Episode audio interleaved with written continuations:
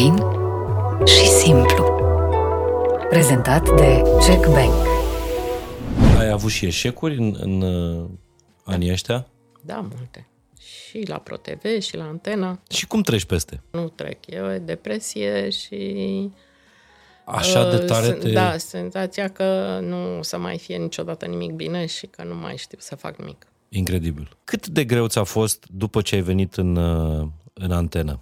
Cât de... Pentru că tu spui că trăiești toată apăsarea asta, toată drama, depresia. Ți-am zis că m-am reapucat de fumat. De ce nu află nimeni cine câștigă America Express? Mai că mă întreabă de fiecare dată când vin și de fiecare dată nu-i zic.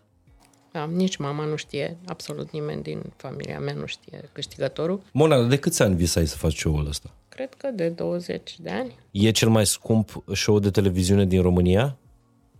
Făcut în România? Ai printre cele mai scumpe. Cred că Printre cele mai scumpe. Nu știu dacă e cel mai scump.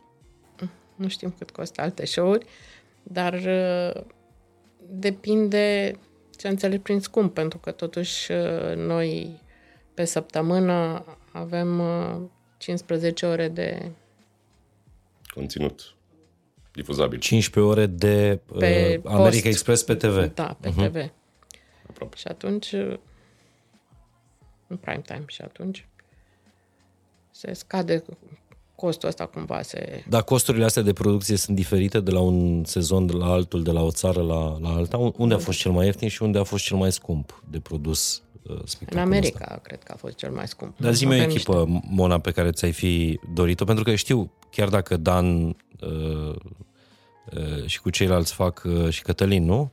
Fac Da. uh, castingul, tu ești genul de producător care nu lași să treacă nimic fără da. ok-ul tău final.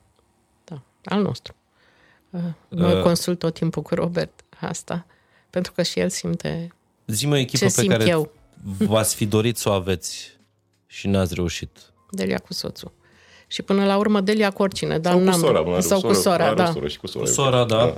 Și cu mama, dar nu am reușit. Până la urmă, America Express e câștigată, sau Asia Express e câștigată de cine vor producătorii. E adevărat asta? De asta au câștigat perechile care au câștigat. Depinde foarte mult de ei. Problema e când se întorc acasă, adică Spic a fost în depresie două luni sau trei luni și sunt mulți ca el. De cele mai multe ori se întâmplă să trebuie să dormim și noi în, uh, în mizerie, dar Fără geamuri. Care a fost cea mai periculoasă țară din America Express? Mexic de departe. Când auzi sau vezi la știri că în orașul în care ești într-un orășel gen, nu știu, ploiești, Uh-huh. au omorât 10 oameni cu o zi înainte sau chestii de genul ăsta. Deci să înțeleg că nu va exista vreodată Europa Express.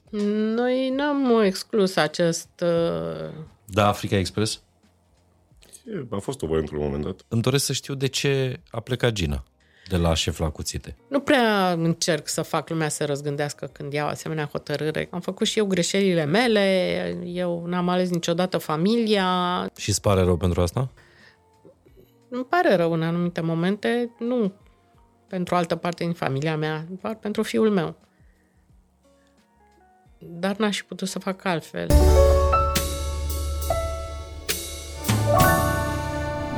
Salut, sunt Mihai Morar. Începe fain și simplu.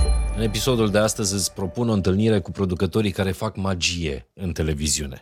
Mona Segal și Robert Lionte sunt cei care produc America Express sau șef la cuțite și voi vorbi cu ei despre secretele din spatele acestor formate de televiziune. Altfel, Mona Segal e cel mai titrat producător de televiziune din România, după 90. Drumul ei, începând cu Te uiți și câștigi, Vara Ispitelor, Alege Asia, și a continuat cu Dansez pentru tine sau România au talent. Cum poți să mai ții oameni în fața televizorului în anii în care există atât de multe device-uri și conținut pe device-uri, care sunt ingredientele unui reality show, care sunt sacrificiile pe care le face echipa de producție într-un maraton cum e America Express, vei afla toate astea într-o conversație cu doi super producători de televiziune care nu dau de obicei interviuri. Și le mulțumesc că au acceptat să vorbească la fain și simplu. Și apropo de vremurile în care putem consuma conținut pe orice fel de device, știți că mi-am făcut un obicei din a asculta audiobooks măcar 30 de minute pe aplicația românească Voxa. Am toate cărțile pe telefonul meu și te îndemn și pe tine să-ți faci timp pentru a citi. În aplicația Voxa am peste 65.000 de audiobooks și e-books în limba română și engleză din toate domeniile și categoriile. Un singur abonament îți oferă accesul nelimitat la toate astea. Descarci aplicația și citești câte cărți vrei, fără să plătești nimic în plus.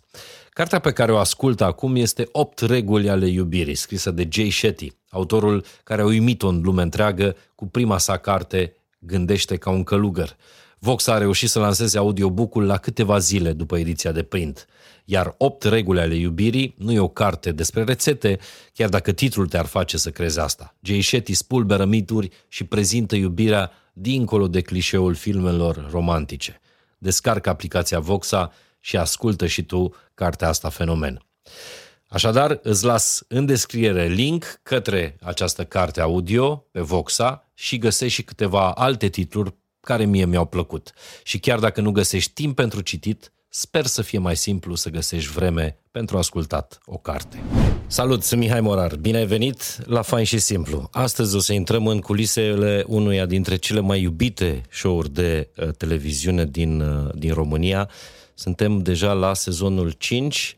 Mai sunt câteva uh, etape și o să aflăm câștigătorul America Express 2023 alături de mine. Nu-i niciuna dintre uh, echipele pe care le-ați urmărit în America Express. Este echipa din spatele uh, echipelor. Vinovați pentru uh, seri petrecute în fața televizorului. Da, mai există în 2023 și obiceiul ăsta în România de a strânge toată familia în fața televizorului și a te uita la aventura din America uh, Express. Echipa din spatele echipelor este alături de mine la Fain și Simplu, Mona Segal, producător general, și Robert Lionte, producător executiv. Nu mă pricep la funcții, dar cred că... Nici noi foarte bine. Astea sunt. Așa se zice, dar nu știm exact ce înseamnă fiecare sau noi lucrăm împreună. Vă mulțumesc tare mult. Știu că nu ieșiți uh, în... Uh, nu, nu vă expuneți public, efectiv, treaba voastră este de a sta în spatele uh, concurenților. Uh, de altfel, sunteți vinovați pe lângă America Express sau Asia Express de o grămadă de alte uh, show-uri de, de televiziune.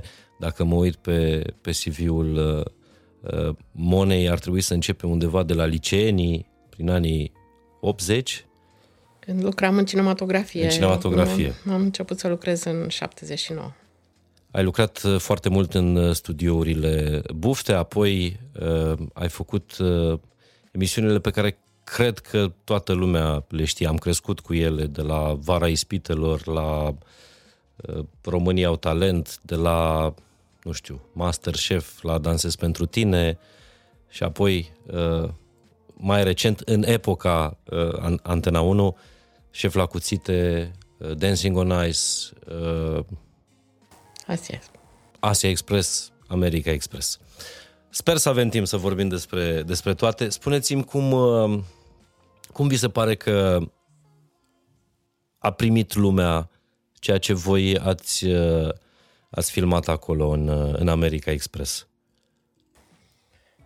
Mi se pare că de data asta au primit mai bine decât ne așteptam, pentru că am avut emoții înainte de America Express.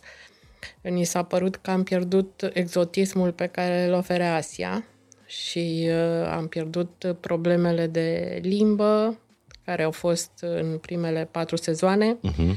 și că toată lumea știe să înțelege un pic de spaniolă și că asta nu mai e o problemă. Uh, oamenii au o cultură mult mai apropiată de cea noastră, o mentalitate mai apropiată de cea cu care suntem obișnuiți și am crezut că asta va fi o mare problemă. Dar, uh, din fericire, nu a fost. Am încercat să suplinim prin alt gen de conținut. Adică a, a fost cumva, uh, nu știu, uh, misiunile pe care le aveau de făcut concurenții erau mai grele, mai brutale, uh, partea de reality era mai, uh, e mai exact. crescută? Da, a fost mai greu din punctul ăsta de vedere și uh, mai ales uh, a fost periculos din punct de vedere uh, social. A fost, uh, au fost locuri și țări în care e mai periculos să circuli ori unde, pe uh-huh. stradă, noaptea, ziua, în anumite zone, în anumite orașe, în anumite locuri. Și, uh, și chiar dacă sunt uh, mai apropiați de noi ca mentalitate și cultură, faptul că uh, au niște tradiții diferite uh-huh. pe care le-am încercat să le exploatăm încă de la început. Cred că asta a făcut ca publicul să simtă că are la ce să se uită și să rămână acolo. Plus castingul, evident. Care a fost, o să revenim, pentru că pentru, pentru Mona știu castingul este aurul în orice reality show. Care a fost cea mai periculoasă țară din America Express, Robert? Mexic, de departe, din punctul meu de vedere. Cât de periculos? Adică ce n-am văzut la televizor? Periculos, așa cum vezi în filme, efectiv. Da? Adică, da. Prima oară crezi că e un clișeu, că nu e atât de periculos, că tu ești într-o zonă care e mai safe, după care te lovește realitatea. Când auzi sau vezi la știri că în orașul în care ești într-un orășel gen, nu știu, ploiești, uh-huh. au omorât 10 oameni cu o zi înainte sau chestii de genul ăsta. Și te lovește. Și, practic, misiunea voastră este de a aduce pe concurenți, indiferent prin ce treceți acolo, de a aduceți vii întregi în, în România. Ce ar însemna uh, să se întâmple vreo nenorocire pentru tot ceea ce înseamnă America Express? Lemn, unde Da, e? nu vreți să gândim, nu pune întrebarea. Aici. Păi nu, pe masă, nu, sub masă. Da, Nu, ați nu, fost, că- a, a existat un, un moment de ăsta în care să vă fie cu adevărat uh, frică? Da. Care a fost ăla? Cred că eram în Guanajuato, într-un oraș, și regula de bază era să pleci până apune soarele, adică când apune soarele nu mai e nimeni pe stradă. Nu mai erau nici ei, la 8, uh-huh. 8 jumate, era gol, pustiu. Și am întârziat și a trebuit să mergem pe autostradă. Și pe autostrada aia, ca să mai ajungem în următorul oraș, treceam pe lângă alt oraș care se numea Selaia, uh-huh. care era în top 5 cele mai periculoase orașe din lume. Și din povești, din ce am înțeles de la echipa de security, vin de pe câmp, blochează autostrada, fură, răpesc tot și pleacă din nou pe câmp. Și nu mai Wow. găsește nimeni. Și am, am, am făcut o logistică, am plecat toate mașinile cu pază armată în față, la mijloc și în spate.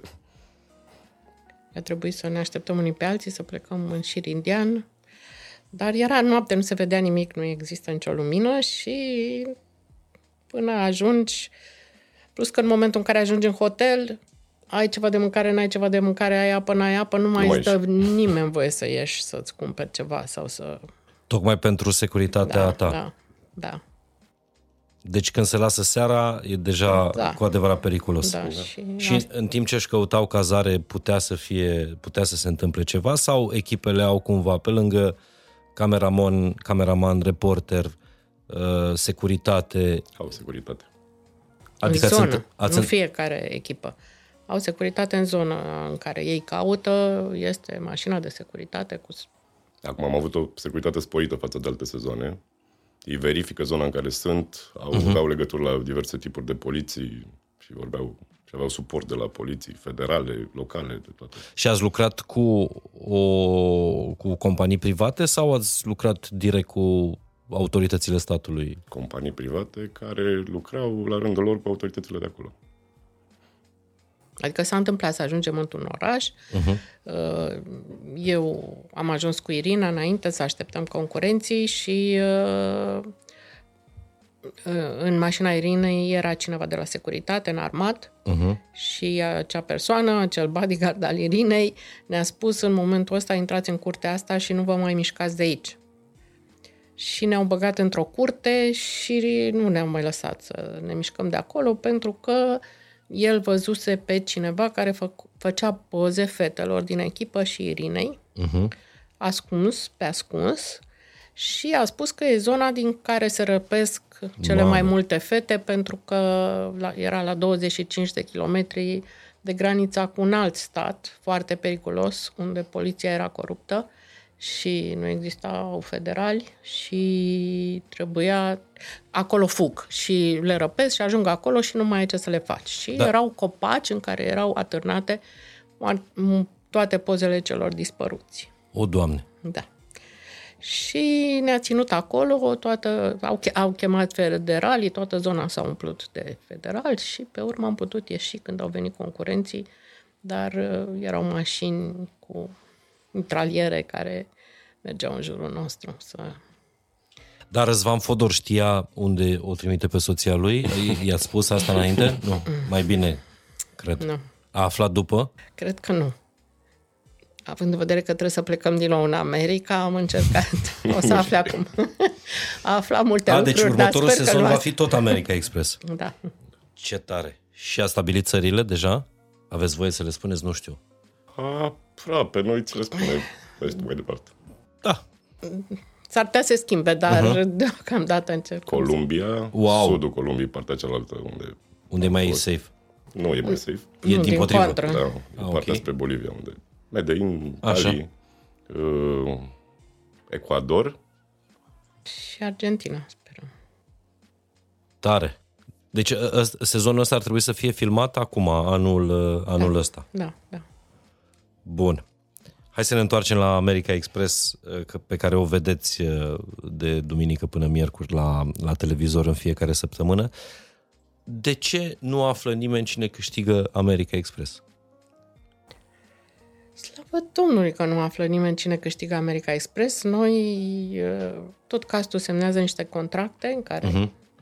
și echipa de asemenea. Uh, Și sperăm să nu se afle până la sfârșit, deși există tot felul de site-uri care încearcă să saboteze acest lucru. Nu Și știm de de- ce, de cui obicei- folosește și pentru ce. De obicei sunt fake news-uri, ă, de cele mai multe ori. Da. De cele mai multe ori sunt fake news-uri, câteodată o nimeresc și acum depinde de cei care se uită, dacă cred sau nu cred sau dacă le convine sau nu le convine acest rezultat, Sau pentru să că știe. Dar cum crezi să că știe. lumea Da. s-ar uita mai puțin dacă ar ști câștigătorul? Eu nu cred. Nici eu. Dar îți răpește din farmec. A, e adevărat. Mai că mea mă întreabă de fiecare dată când vin și de fiecare dată nu-i zic. da, nici mama nu știe, absolut nimeni din familia mea nu știe câștigătorul, pentru că nu vrem să le răpim plăcerea. Fetele mele se uită compulsiv la, la America Express și de fiecare dată mă, mă întreabă cine, cine câștigă, că ele au impresia că dacă eu lucrez cumva în zona asta, uh, ar trebui să, să știu. Și le-am zis, dar nici nu mă interesează. Cum nu mă interesează cine e în spatele Carla's Dreams, nu mă interesează cine câștigă America Express, până la urmă e plăcerea șocului, Spectacolului, spectacolului. Asta înseamnă Deci nu spune televiziune. cineva cum se termină un serial înainte să termine. Doamne ferește. Exact. Cât, uh, c- câți oameni mergeți din România pe lângă concurenți în, uh, în America Express și câți oameni sunteți acolo uh, în echipa de producție? Români suntem 50 și ceva, 55, 56 se fluctuează. Adică un avion. Aproape. Depinde ce avion. și cu totul suntem în fiecare țară, cu tot cu echipa locală, 100 și vreo 20. E cel mai scump show de televiziune din România? Făcut în România? Ai printre cele mai scumpe. Cred că Printre cele mai scumpe. Deci dacă e cel mai scump. nu știm cât costă alte show-uri, dar uh, depinde ce înțeleg prin scump, pentru că totuși uh, noi pe săptămână avem uh, 15 ore de Conținut difuzabil. 15 ore de uh, Pe America post. Express pe TV. da, pe uh-huh. TV. Aproape. Și atunci uh, în prime time și atunci se scade costul ăsta cumva se Dar costurile astea de producție sunt diferite de la un sezon de la altul, de la o țară la, la alta? Unde a fost cel mai ieftin și unde a fost cel mai scump de produs uh, în spectacolul America ăsta? cred că a fost cel mai scump până acum În America a și fost cel mai scump și în, în cred că al doilea sezon a fost cel mai ieftin. Al doilea sezon, India și Sri Lanka. Uh-huh. Depinde foarte mult de prețurile țărilor și de, nu știu, necesitatea de echipă mai mare de safe, de pază sau uh-huh. nu. de, India e o țară ieftină. de câte avioane folosim, de cum trecem dintr-o Da. țară într-alta, dacă trecem pe terestru sau dacă trebuie să zburăm și atunci sunt chartere speciale, suntem 100 și ceva de oameni atunci, pentru că e toată echipa și de la Ecoline. Ecoline fiind firma de producție cu care... Deține licența și care colaborăm, care face traseu, care... Mona, de câți ani visai să faci show-ul ăsta? De când a apărut uh, Amazing Grace și mă uitam la Amazing Grace, cred că de 20 de ani. Și acum 20 de ani putea fi făcut în România, nu știu, pe bugetele de televiziune de atunci? Nu. Era imposibil. Nu. Nici acum uh, nu ar putea fi făcut așa cum îl fac alte țări, pentru că este un format care în alte țări are 90 de minute sau 60 de minute pe săptămână. Wow! Și asta își permit și ungurii, și francezii, și italienii, și, dar nu ne-am putea permite noi niciodată. Și atunci, pentru noi s-a făcut acest format, am ajutat și noi și mai ales Ecolainu să facem un format de patru zile pe săptămână. Primul sezon a avut trei zile pe săptămână. Uh-huh. Două. Două, două, da. două, apoi trei, apoi patru, pentru că Trebuie eficientizat. e, trebuie eficientizat, altfel Adică- ar fi prea scump. Alte țări fac din 3 zile de filmare 60 de minute. Noi facem din Wow. 4, 15 ore. Deci era singura posibilitate să se potrivească pe piața de televiziune bugetele din, uh, Da. din România. Da. Uh, dar cel mai scump în toată producția show-ului e castingul, adică banii pe care îi dați concurenților, e, sunt misiunile, sunt cazările echipei, sunt... Cazările și transportul ocupă un loc fruntaș, probabil că și costul misiunilor și al echipei. Uh-huh. În toate formele ei.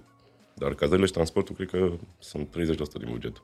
A vrut vreun concurent în cele 5, 5 sezoane de până acum pur și simplu să plece acasă?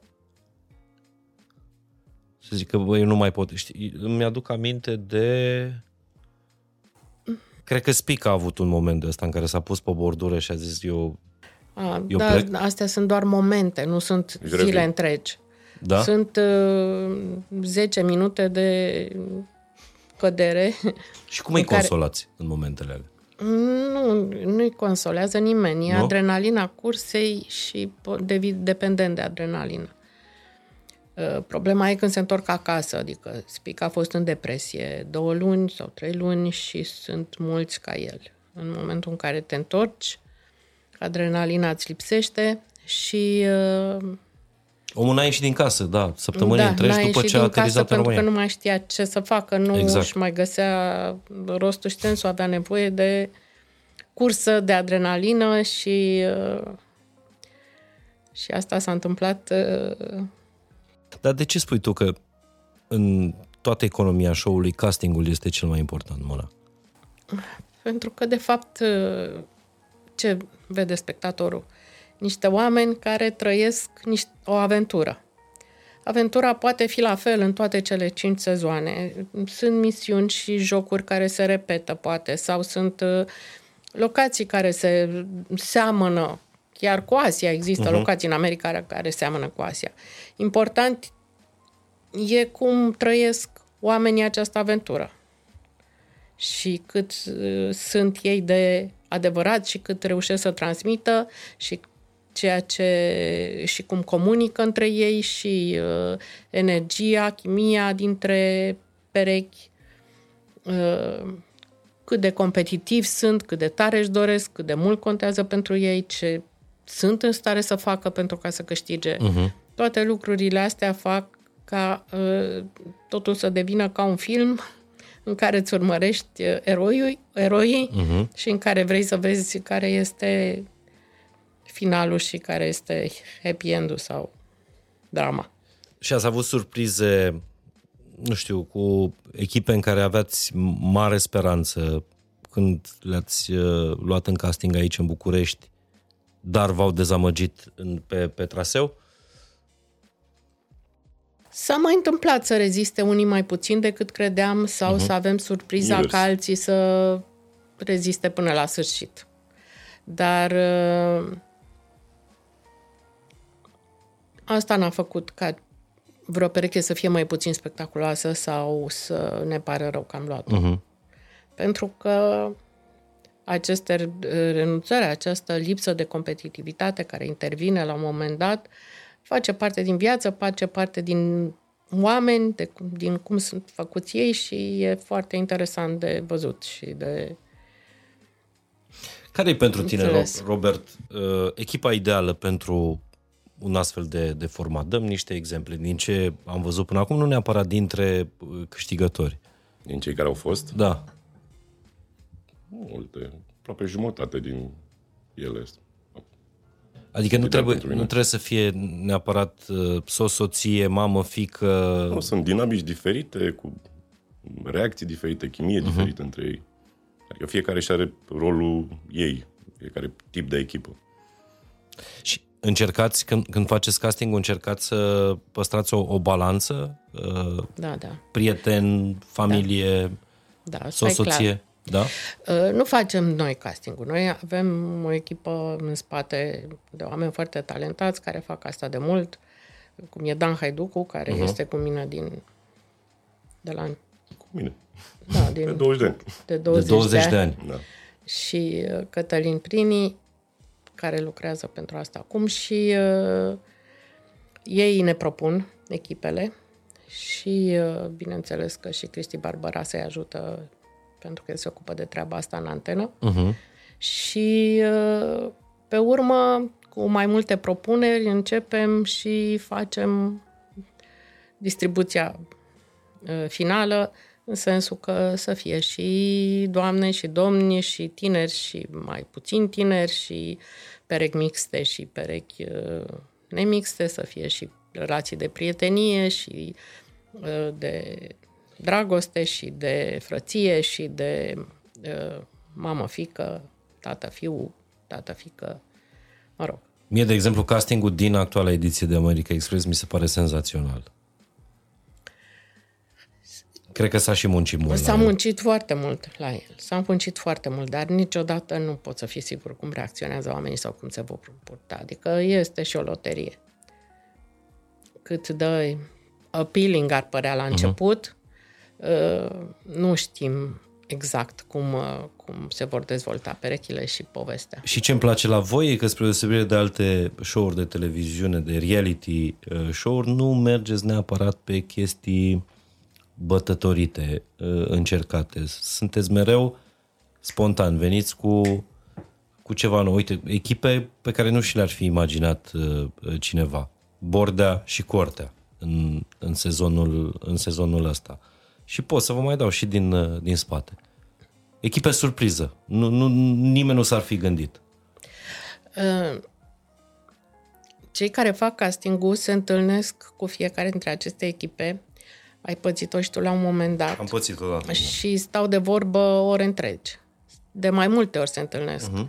Și cu uh, diverse variante de perechi pentru fiecare vedetă în parte și stau de vorbă foarte mult timp, uh, ies la mese, beau cafele și până încep să simtă oamenii chimia. Cam câte luni durează să faci un casting de America Express? Cu câte echipe? Uh, Nouă. nouă. De când ne întoarcem până când plecăm. Deci, practic, s-a terminat sezonul, Da. Încep nici ca- nu intră pe TV încă Da. și până când plecați, Da, mai iunie sau când plecați, uh, e într-un casting continuu. da. Și formula finală o știți cu vreo Două săptămâni înainte. două săptămâni înainte? Nu, trebuie să o exagerez, pentru acte. dar s-a întâmplat. Vreo două luni ar trebui să o știm. Da, dar sunt perechi care nu se mai pot schimba în ultimul moment, așa. Dar zi-mi o Avem echipă, Mona, pe care ți-ai fi dorit-o, pentru că știu, chiar dacă Dan uh, uh, și cu ceilalți fac, uh, și Cătălin, nu? Fac Da. uh, casting-ul, tu ești genul de producător care nu lași să treacă nimic fără da. ok-ul tău final. Da, al nostru. Uh, Mă Uh. consult tot timpul cu Robert asta, pentru că și el simte Zi-mi o echipă ce pe simt care eu. V-ați fi dorit să o aveți și n-ați reușit. Multe. Uh, Delia. Delia, care pare că e făcută pentru Da, formatul ăsta și n-a reușit niciodată. Nu. Dar Delia cu soțul sau Delia Delia, cu soțul. Delia cu soțul? Delia cu soțul. Și până la urmă Delia cu oricine, dar Sau cu n-am... sora, mă, are o sau cu soră, sora, are o da. soră și cu sora. Cu sora, da. Și cu mama, dar nu am reușit. nu n-am reușit. Da, dar e abia sezonul 5, adică Da. eu cred că aveți toată, toată viața înainte. Da, E foarte greu pentru un artist ca Delia să plece două luni. Asta e problema. E adevărat, da. Și uh, se întâmplă că noi nu știm exact perioada în care o să putem merge de la an la an, ca să spunem cu trei ani înainte, Rezervăți ia, rezervăți două astea luni. două luni. Și există vreo echipă pe care regretați că ați chemat-o? Nu trebuie să-mi dați nume. Nu cred. Uite, eu țin Eu nu. minte, nu. nu mai știu ce sezon era, era Bianca Drăgușanu cu cineva care efectiv nu a putut să ducă formatul ăsta de America Express. Adică se vedea da. că nu îi se potrivea de niciun fel. Da, dar, uh, Sora. În 2. În sezonul 2 a fost. Sezonul 2, da. Cu sora ei. dar cât a fost, a fost bine. A fost exact ce ne-a trebuit și plecarea ei a fost exact cum ne-am dorit să fie. Nu am regretat nicio secundă. Din contră. Despre ea nu știu ce să zic. Dar noi n-am regretat. Exact, vouă v-a folosit. Da. Uh, hai să vorbim puțin despre uh, echipă și cum despre programul vostru în, când, când mergeți în uh, Asia Express, respectiv America Express. Cum vă trezi că lu- toată lumea are impresia că săraci concurenți, dar pe de altă parte echipa are exact același program precum echipele. Da, este vorba de mai m- echipa reporterilor și a operatorilor care merg cu perechile, care au exact programul lor și mai greu decât al lor, pentru că ei stau cu concurenții până concurenții se culcă, apoi își caută cazare la un hotel, cei drept, dar poate să fie o pensiune, poate să fie uh-huh. un... Nu au condiții, Și clar. trebuie să stea cumva aproape de unde Foarte își găsesc concurenții Sau cazare. mai scad două ore din somn ca să facă drumul. Și Încearcă preferă să stea fie acolo. cât mai aproape, da. Nu reușesc întotdeauna. Deci, se termină filmarea, pleacă, caută cazare în zonă, uh, mai fac jumătate de oră până la cazare, iar dimineața se scoală cu o oră j- sau cu jumătate de oră înaintea concurenților sau cât e nevoie ca să ajungă la ei. Când se trezesc. Ăștia sunt reporterii și cameramanii. Da. Fiecare Da. are asiniată o echipă, nu? Da. Uh, Dincolo de asta mai sunteți voi, care Da. pregătiți misiunile, jocurile și ce mai aveți Da. în, uh, în emisiune.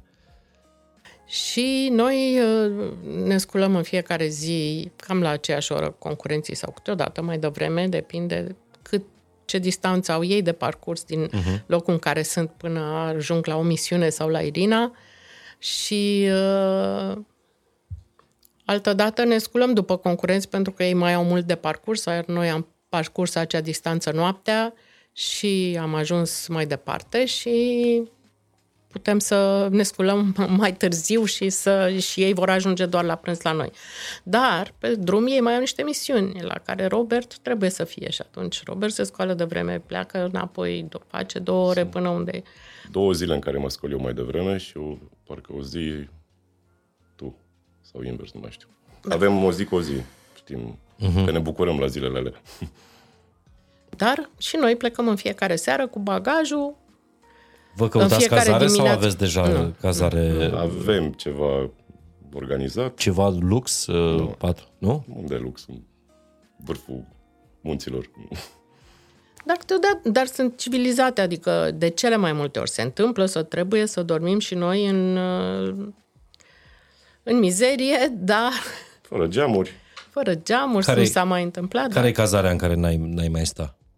Din... O, sunt multe. Sunt Din America multe. Express. Eu sunt foarte pretențioasă la asta, mie mi-e foarte greu. Și sunt multe la care n-aș sta. Și, în general, în, uh, uh, în America mi-a fost mult mai greu decât în Asia, Incredibil. din cauza dușurilor, care uh, nu, nu există duș de mână în toată America Latină. Toate sunt avan. Da, nu există. Și pentru mine e o invenție care contează. Dar ai avut probleme de astea cu cazarea A, undeva? Da, am avut. Am avut Ai probleme. apă caldă de foarte multe ori. Odată i s-a Ai, deci inundat ca în București. camera. A, fără- bine. Nu, e, E mai e și ca- frig. E, Da, sunt uh, așternuturile murdare, sunt uh, băile, sunt tot felul de gângăni, sunt tot felul de... și mie mi-e frică. nu suport gângănile. Ca mulți dintre concurenți care își Deși ai depășesc. probe, aveți probe în, uh, da. în emisiune cu gângănii. Avem probe, da. Dar nu înseamnă că aș putea să fac Și toate poți să te, probele pe poți care să le te fac. uiți la ele? A, da, nu, n-am, n-ai o nu problemă, asta nu? e o problemă, să mă uit sau și uh, dacă ar trebui să mănânc ceva în concurs, aș mânca, nu, nu asta e problema. E,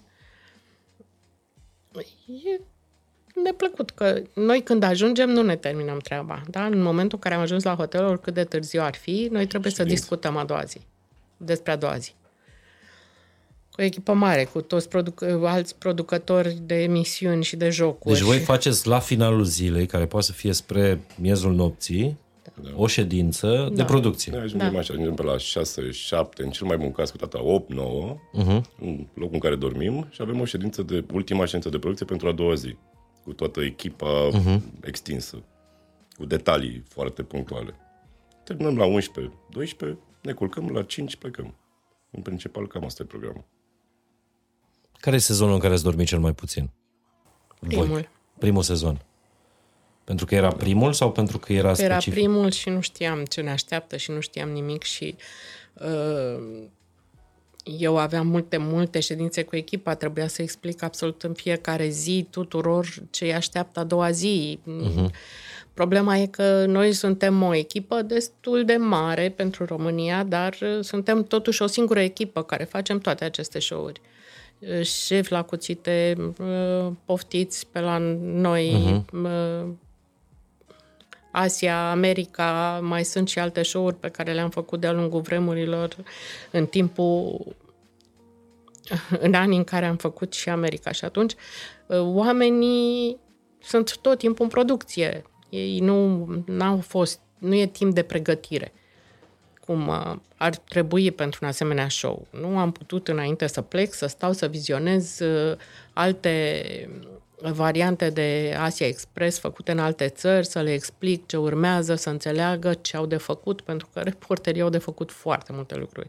În afară de aceste filmări, drumuri, interviuri, pentru că e atunci când echipa ajunge la cazare, trebuie să facă interviu. Uh-huh. Și după aia se pot duce să, să se culce. Ei tot timpul trebuie să trimită pe, prin G... Au de făcut foarte multe lucruri tehnice. Trebuie să trimită tot timpul locația. locația. Trebuie să scrie absolut... Ție. Sau, mă rog, vouă. Da, nouă.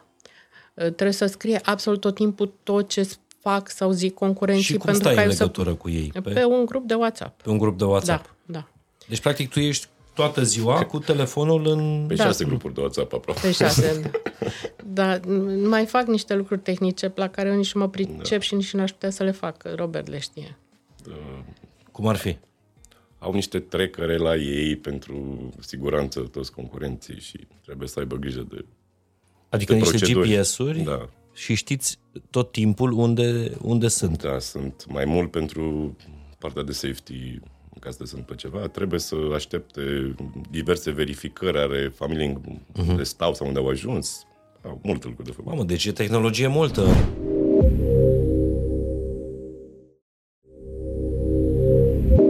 După cum bine știți, suntem înconjurați de tehnologie. Ne ajută să fim conectați cu cei dragi și noutățile face posibilă existența acestui podcast și descoperim în fiecare zi ceva nou, mulțumită oamenilor care o dezvoltă în continuu.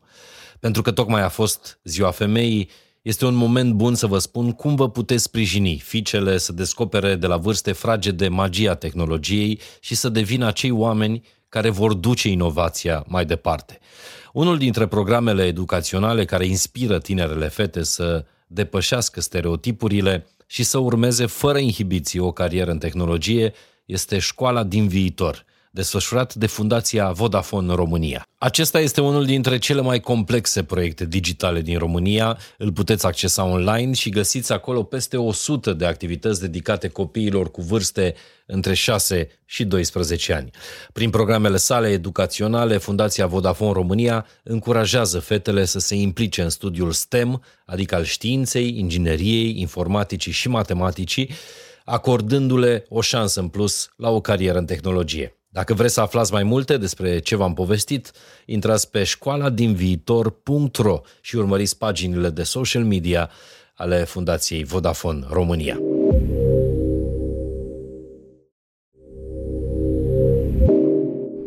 De multe ori uh, vezi echipe, concurenți disperați, ori de foame, ori de uh, Da, nu oboseală. au voie să ajute. și e, e foarte la îndemână să-i ceri ajutorul omului de lângă tine, aproape lui, cameramanului sau reporterului. Ei n-au voie să ajute, nu? Nu. Dar nu ți se face și ție milă oricât ai fi de... Ei ce poate să facă este să-mi scrie mie și Mhm. atunci pot să hotărăsc dacă la un moment dat e ceva de făcut, adică să accept o cazare la un hotel, de exemplu, dacă concurenții Uh-huh. Reușesc să îi convingă pe cei de la hotel să, să le ofere cazare pe gratis sau Sunt, sunt tare curios. America Express e un reality show. Cât este reality și cât este, cât este show? Până la urmă, lumea se uită la un spectacol, nu se uită uh, la, la reality. Adică dacă au- sunt momente în care voi interveniți asupra dramatismului sau, nu știu, ordinea uh, concurenților în, uh, în joc. noi de, Niciodată. Nu. Niciodată, nu? Nu. Dar la niciun ș- reality show pe care l-am făcut, nu e vorba de America Express. Noi așa am făcut reality de la, nu știu, de la Vara ispitelor. Popstars, de la Vara Ispitelor, de la... Uh, așa, oamenii trebuie lăsați să fie ei și să transmită ei. Noi creăm doar uh, Contextul. contextul. Da. Că s-a mai spus lucrul ăsta.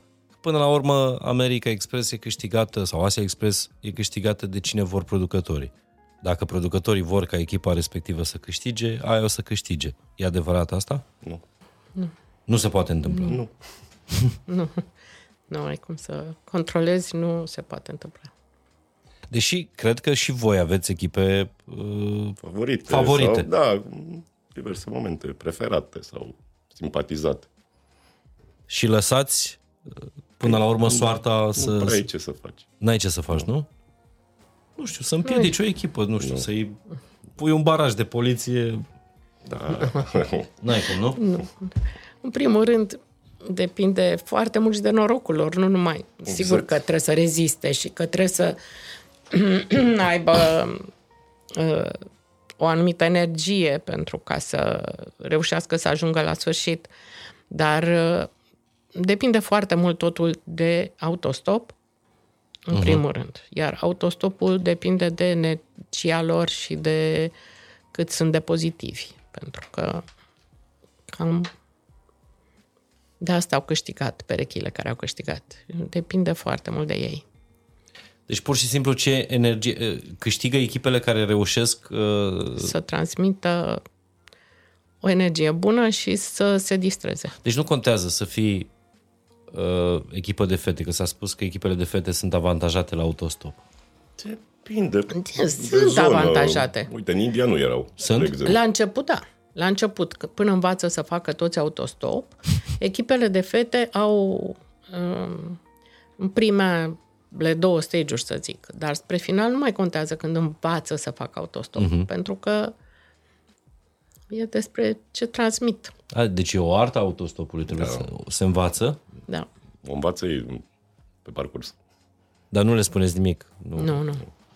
Care a fost cel mai greu de, de filmat? Știu că sezonul 4 ați filmat în pandemie, Da. nu? Sezonul câștigat de, de Mihai și Elvira Da. Petre. Uh, ați filmat în plină Pandemie. pandemie, în lockdown-uri, în da. așa mai departe. A fost... Ați fost în pericol de a nu-l filma? Da, Am tot timpul. schimbat în timpul filmărilor țări. Da? E, uh, f- Sezonul ăsta l-ați început în uh, Europa, din câte știu. Da, Nu? în Europa, dar am avut doar o singură emisiune, nu un stage Mhm. uh-huh. în Europa și pe urmă am ajuns în Asia, în Turcia, dar în Asia. partea asiatică, da. Păi am plecat în Georgia, pe aia am fost în Iordania și am terminat în Israel. Și mai era și Azerbaijanul. Și care au fost cele mai complicate țări vis-a-vis de m- măsuri, restricții? Da, Vis-a-vis de restricții, în Israel a fost cel mai complicat, pentru că atunci când am intrat în Israel a trebuit să facem foarte multe analize și să stăm până vine rezultatul. Adică am stat vreo... N-am avut voie să ieșim din hotel. uh, Procedura era că trebuie să ai vaccinul, Da. da. se făcea PCR și la hotel, după ce ajungeai, nu aveai voie să ieși, să lua și sânge și să verificau anticorpii. Dacă Mhm. mm-hmm. nu aveai anticorpi corespunzător, puteai să ai orice vaccin în acte sau orice mm, PCR negativ, nu Și ați trecut toți. În afară de asistenta mega medicală asistentă care a medicală, fost da. trimisă acasă. O săracă. Și dacă făceați COVID în timpul filmărilor, ce se întâmplă? S-a întâmplat, S-a întâmplat? da. Și ce ați făcut? Izolam persoana respectivă, circula cu o mașină separată, ajungea uh-huh. la un hotel, stătea într-o cameră separat și era lăsat în urmă, uh, dar n-au pățit o concurenții. A fost cineva din, din echipă? producție. Da. Da, Dar n-au v-ați mai pățit-o. îmbolnăvit de-a lungul uh, sezoanelor? Da. Den- dengue, ce mai Dengue, făcut? a fost un de toate. reporter care a făcut dengue și a stat trei săptămâni cu febră, cu- a fost ceva îngrozitor Mamă. În India, da. în India. Toxi, infecții alimentare. Asta alte- toată Ai făcut lumea. și tu de astea? Da. Prima oară Toți. am făcut acum, eu toxinfecție, nu prea fac și mănânc orice Mhm. uh-huh. oriunde. Și am făcut Și unde ai făcut? În ce țară? când am ajuns în Guatemala. Restul echipei făcuse înainte, adică eu am fost printre Păi și ai, există luxul ăsta de a sta pe margine o perioadă, nu? nu? Nu, te duci la filmare cu buzunarele pline de pastile și încerci să ai grijă. Bănesc că ai febră. fă- Și perfuzii. Nu asta e problema. Problema e ce faci când Da. ai nevoie să te duci la baie și ești pe coclauri undeva unde n-ai unde. Deci nu te-ai oprit în în nicio zi. nu prea ai cum. Mona, tu te-ai îmbolnăvit în Eu am avut sezoanele astea norocul de- să fac toxinfecția în, mo- înainte să vină echipa. Pentru că noi plecăm cu câteva zile înainte. Șapte zile, dacă o să Șapte zile înainte și atunci eu am avut... uh, Dar ghinionul meu a fost că nu venise încă doctorul echipei, că vine odată cu concurenții. Uh-huh. N-am avut doctor, dar cel puțin am putut să stau în hotel. Nu... nu. Iar eu plec cu toate medicamentele de care pot să am nevoie. Ce înseamnă toate medicamente? Adică ai o geantă cu medicamente Da. specială Da, da, da. da. și le Eu- mai dai și Da, Da. colegilor? da, Are cinci genți. da. Cinci mari. Asta e problema mea, că eu circul și cu foarte multe bagaje și Nu știu, n-am fost nici în Asia Express, nici în America Express decât prin ochii Nu e uh, timpul concurenților. nu e timpul pierdut. Dar uh, mă gândesc că e o bucurie imensă când te întorci în România și apreciezi altfel țara asta. Nu? o apreciez și când ești acolo. O apreciez tot timpul. Nu ți-e dor de casă? Ți-e dor de casă tot timpul. Adică primul lucru pe care îl faci când te întorci în România dintr-o Indie, dintr-o Guatemala, dintr-o... Ce, ce faci? Eu conduc mașina, Așa. asta îmi place. Cel... Mama și ciorbă. Deci Mă mănânci duc acasă la maică mama. mea Și trebuie să mănânc o ciorbă. Normal. Care e cel mai uh, îngrozitor fel de mâncare pe care l-ai, uh, l-ai încercat? Că ai spus că tu nu ai probleme la... Am gustat balut. Am gustat. Am mâncat un uh-huh. întreg. O la cu embrion în Da, da, da. Așa. Și am mai gustat. Cred că au avut și concurenții la un Da, moment dat, da, da. nu? Și am gustat din... uh, Mai era unul în Taiwan care se numea ou vechi de 1000 de ani, o chestie verde înăuntru. Uh-huh. Și cel mai scârbos lucru pe care nu l-am gustat, dar după miros, era chestia aia din... uh, Tofu. Tofu, da, stinky tofu. Stinky tofu. Și asta a fost probă, țin minte. Este de departe cel mai scârbos lucru pe care nu l-am mirosit vreodată. Și la gust? E la fel de... Ceva nu rău. poți, n-ai cum. Nu se poate. Și te gândești că e totuși vegetal, adică n-are nimic animal să fie. Exact. Nu poți. Dar tu, Mona, ai pariuri de astea sau nu, nu te bagi la... N-am pariuri. Mm, Eu nu prea mănânc iute, deci uh, asta e o problemă și a fost tot timpul în India și mai ales în India. Mhm. Uh, și nu prea mănânc nici... Eu mănânc piept de pui la grătar și cam asta. E o problemă foarte mare pentru că a fost, de, de fapt, în Asia, pentru că micul dejun, care era singura masă pe care puteam și noi să fim siguri Că o apucăm să mâncăm.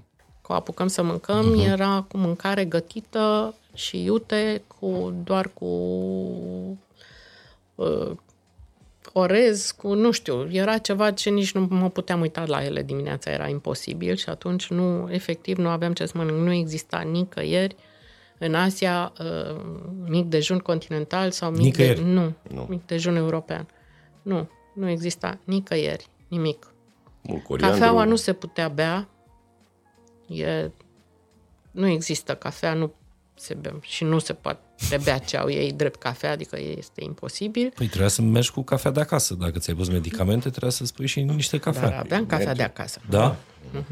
Eu beau și cafea fără cofeină și atunci Am înțeles. uh, am, am pentru tot drumul. Deci asta, eu am foarte multe bagaje și e foarte complicat cu... Deci, efectiv, Robert nu glumea când zicea că Nu. tu pleci cu cinci da, uh, valize. da, eu plec cu 5, deși nu e voie, deși sunt restricții, deși nici Ecoline nu e de acord, deși n-am unde să le țin, pentru că și noi mergem cu niște mașini în care suntem Spațiu e limitat și oameni spațiu și bagaje. limitat Și... și trebuie și cineva să mă ajute, să mi le care, că nici asta nu pot și colegii mei sunt terorizați.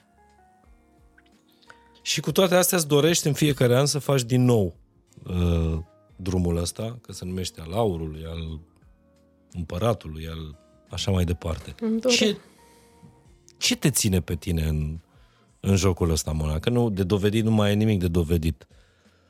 Păi, nu, dar n-aș putea să trăiesc fără munca asta. Trebuie să fie tot timpul un challenge de- și s- un challenge de tip uh, producție de televiziune, nu altfel de uh-huh. challenge, că nu sunt foarte competitivă, nu am asta, dar s- depind de această muncă și asta știu de când aveam uh, trei ani, cred, și Trei ani? da, de la, de la trei ani am știut că asta vreau să fac și asta Dar ce, ce te-a mânat pe tine în jocul ăsta? Sau la trei Părinții ani care a fost, mei- aha, părinții mei asta făceau. Părinții mei eh, er, lucrau la Sahia, făceau filme documentare, a, da? da, și eu am copilărit la filmare. Deci studiourile Tata a făcut și un Buftea, film artistic. nimic din studiourile Buftea nu ți este străin. Nu, nu luc- lucrau la Sahia, lucrau, eu am intrat în Buftea la 19 ani la drumul oaselor. Deci nu, nu am făcut... eh, Și care a fost primul tău job? Primul meu job a fost de secretară de platou. La Dumbrava Minunată și apoi la Drumul Oaselor și apoi la Lumini și Umbre. Adică ce face o secretară de platou? Uh, Pe vremea aceea uh, făcea foarte multe, pentru că uh, trebuie să urmărească scenariul. Uh-huh. Uh, La film e cu totul altceva decât la televiziune, absolut altă meserie. Acolo trebuie să ții acordurile. Adică se filmează astăzi o scenă în care uh, actorul iese pe ușă și e îmbrăcat într-un fel și iese uh-huh. de la stânga spre dreapta sau de la dreapta spre stânga și pe urmă, peste o lună, intră în altă cameră trebuie să fie îmbrăcat la fel, trebuie să aibă aceeași stare și trebuie să își continue replica și trebuie să m, meargă în continuare tot de la stânga uh-huh. la dreapta. Și atunci ă, asta face uh, secretara, secretarul de platou, plus că convoacă pe toată lumea la filmare, plus că bate clacheta, plus că șt- scrie jurnalul de filmare, fiecare cadru, cum se făcea pe vremea aceea, că se lucra pe peliculă, de la ce metru de peliculă până la ce metru de peliculă are secvența cu tare, câte duble, care sunt dublele bune, care, nu, care sunt dublele proaste. Asta făcea pe vremea mea un secretar de platou, pentru că nu totul se făcea... De greu. Da, și... Nu era ușor. Câteodată, când eram eu mică, mică și la primul film, erau trei camere pe trei munți diferiți și eu trebuia să bat clacheta la toate trei și alergam de colo colo. Bine făceau și mișto de mine că eram și... mică și o puneau să... Liceni, în ce an l-ai făcut? Primii liceni, nu licenii rock and roll. Declarație de dragoste a fost primul, înainte de licenii. Așa, cu Mircea Diaconu și... Nu, nu? Adrian Păduraru. Ah, Adrian Păduraru, da. Uh, stai, în 84, cred. În 83-84. Și ai fost la, pe platou la licenii? Da, am fost, eram deja asistent de regie la licenii Oho. și apoi uh, uh, regizor secund pentru domnul Corjos. Și, dar, mă rog, eu în principal am început am lucrat cu Blair, Andrei Blair din 79, de la Lumini și Umbre până foarte mulți ani. Și ai lucrat în cinematografie până după 90, nu? Da, până 91 când uh, am ajuns în Media Pro, 92 de fapt. Care a fost prima emisiune sau primul format de televiziune pe care l-ai făcut? Primul format uh, de televiziune cred că a fost uh, Te uiți și câștigi sau Tu știi tu câștigi. Te... De lucrai cu Florin Călinescu, nu? Da. Lucram cu Andy Moisescu, cu Florin Călinescu, pe care uh, pe Florin Călinescu știai din Lumini și în Umbre, da, nu? Da, sigur. Așa da. a ajuns el în televiziune? Da. Uh, nu, nu a ajuns, pentru că la Lumini și Umbre eu am lucrat cu Adrian Sârbu, am lucrat singur, a lucrat și el la Lumini a, și Umbre. Și el, nu știam. Da. Și el a lucrat la Lumini și Umbre și... Uh, deci se știau, erau și colegi de facultate, uh-huh cam în, acele, în aceeași perioadă și... Dar cum se făcea televiziunea cu 30 de ani și cum se face acum? Cu mai mult entuziasm se face. Atunci? Da, da, mult, mult entuziasm și multă adrenalină și multe show-uri în direct, foarte multe show-uri în direct și uh, foarte multă improvizație și cred că la Știi și câștigi uh, aveam un platou care nu era mult mai mare decât ăsta. era mai mare, dar păstrând proporții. De podcast? Da, era, hai adică... să zicem, de patru ori cât el și erau și concurenți și public și wow. prezentatori și, și pupitre și și era complicat, tot era complicat. Nu existau platouri, nu existau care. Carul care noi am început era o improvizație făcută de uh, oamenii care a început, Adrian Sârbu, povestea și care erau uh-huh. toți uh, din gașca lumii și umbre. Dar uh, care e prezentatorul cu care ți-a plăcut să, să lucrezi? Cel mai mult? Da. În, în direct, de exemplu, când spuneai că făceai multe emisiuni în, în direct atunci. Mm, nu știu să spun că mi-a plăcut cu foarte mulți. Toți au ceva special. Uh, Mihai Călin, Andy Moisescu, Florin Busuioc, uh, toți dar exista Făceam atunci, pe vremea aceea. Exista atunci în pro emisie în direct pe care să nu o faci tu? Nu, vorbesc de show-uri mari. Mm, nu. Adică toate nu. show-urile alea cu uh, Căciula Pro TV, cu... Da, toate curțile. Se numeau Pe toate cur... le făceai tu, nu? Da, le făceam... Și erau emisiuni care începeau dimineața și se terminau seara. Da, primele le făceam eu. Pe urmă le făceau mai mult știrile uh-huh. la un moment dat, dar în primii ani noi le făceam cu Boncea, cu Sorin Enache, cu... dar ca... M-am uitat eram, zilele dar trecute. eram acolo, adică pe producția de TV, eu, M-am uitat zilele trecute la Alege Asia. Mai ales că acum se reunește Există. trupa, trupa Asia. Da. Și am văzut, uh, te-am văzut inclusiv pe tine în, uh, în povestea asta. Mai sunt Este un imagini show pe care YouTube. s-a făcut efectiv în trei zile. Adică dimineața m-a chemat uh, Sorin Enache și mi-a zis, uh, uite, a venit Asia la mine și uh, vor să facă o al- alegere a unei noi colege și a, din asta vor să facă un show. Uh-huh. Și hai să facem un format. Și auzisem de Popstars, nu văzusem încă în viața mea, nu... Dar am scris formatul în uh, trei ore. Spre seară deja știam că plecăm în, uh, în scouting, în cast, ca să facem castingul cu Prin țară. echipă și așa, într-o trei zile am plecat. Adică așa s-a făcut. Dar cred că toată lumea ține minte uh, Alege Asia. A fost primul talent show uh, care a și dat rezultate. Da, adică da. fata aia chiar fata aleasă, nu mai știu cine, e, Alina, Alina Chișan, se numea, da. a, a fost membru în trupa Asia. Asta a fost membru într-o Asia, da, asta a fost. Că a fost o miză foarte clară și asta e foarte important la un talent show. O miză foarte clară și foarte importantă și care îți schimbă viața de la o secundă la alta. Nu e o promisiune, nu e un premiu în bani, nu, este...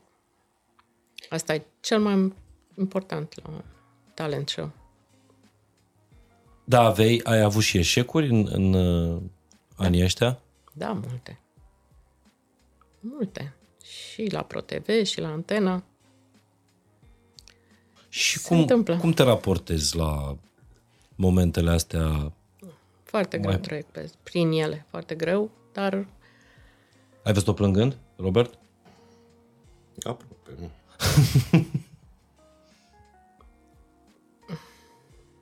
am văzut bătându-l. Cine? Eu pe el. De ce? Pentru că era lângă mine. Așa, așa te descarci tu. Nu, nu, era un moment chiar foarte, foarte tensionat și nu știam nici eu, nici el ce să mai facem. Era un show care nu ne ieșea și nu ne ieșea și Și mă nu ținea ne ieșea de și... mână și a băgat unghiile în mână. Și cum treci peste? Te descarci, plângi? Nu. Nu, Nu? nu, Nu treci. Tre- nu trec, nu trec. Trec cu următorul show, adică trebuie să treacă perioada aceea și să încep să am succes cu altceva. Nu trec. E o depresie și... Așa de uh, tare sen- te... Da, senzația că nu o să mai fie niciodată nimic bine și că nu mai știu să fac nimic. Incredibil. Da, nu, așa e. Păi îți dau, și că 10, totul e din vina mea. îți dau 10 formate de televiziune despre care cred că a auzit toată lumea, de la fica mea la fica mea cea Degeaba. mică. mă. A trecut vremea, nu mai știu. Să... Nu, nu. Poate să-mi spun orice. Birdman, mai ți minte? Când am văzut Birdman, filmul. Ce era cu Bărmen? L-am văzut amândoi și ne-a plăcut pentru că ne-am raportat la starea filmului. Am înțeles Mhm. foarte bine prin ce trece personajul. Da. Eu când abia apărut și vorbeam de film, nu multă lume îl înțelegea sau era destul de greu și m-a sunat. Ai văzut? Da. Ți-a plăcut? Foarte mult. Ție? Da. Ai... Exact ce trebuie, da. Păi, Dar, uh, până la urmă, când nu iese un show, a cui e vina? Tu spui că e doar a ta. Dar eu nu cred că e așa. Poate să nu fie vina nimănui, cum s-a întâmplat cu Dancing on Ice. Nu cred că a fost vina cuiva, pentru că show-ul nu știu ce s-ar fi putut face ca să funcționeze mai bine. A fost doar un moment prost și nu, nu știu. Adică e- sunt show-uri care simți că nu-ți ies, simți că, simți că nu-ți plac, simți că nu... Că din cauza decorului, că din cauza castingului, că din cauza tuturor lucrurilor care se adună sau nu nu poți să transmiți ceea ce ai vrut să transmiți de la început. Dar uh, sunt show-uri care pică într-un moment prost în care totuși lumea le nu faci. are și le faci pentru că crezi în ele. Uh-huh. Când le faci, crezi în ele și apoi e foarte... Nu, nu poți să înțelegi de ce nu publicul nu reacționează așa cum te-ai așteptat, pentru că eu sunt spectator de televiziune. Mie mi-a plăcut întotdeauna, mi-am dorit să am televizor de când eram mică, nu aveam televizor în casă. Nu? Nu, pentru că bunicul meu era nevăzător și tata nu vrea să avem televizor în casă și atunci n-am avut foarte mult timp. Și când am avut, uh, uitam uh, foarte mult, la, nu aveam la ce, când am... Uh-huh. Și când am început să avem la ce să ne uităm la televizor, eu nu mă puteam desprinde și de asta consider că simt un pic ce își dorește publicul și atunci când nu-mi iese, e, E doar vina ta, e doar vina mea, da. cum ar zice Smiley. Dar... Da. Uh, uh, îmi Uite, și imaginez cu ei a fost foarte plăcut să lucrez cu Smiley și cu Pavel. Smiley A și fost, Bartuș, da. da. Nu, de- exact la România au talent mă, mă gândeam acum, despre care tu spuneai că nu există format de televiziune mai mare în lumea asta decât România au talent. Da. Și că nimic nu se poate bate cu, cu formatul ăsta. Și totuși e un format la care ai renunțat.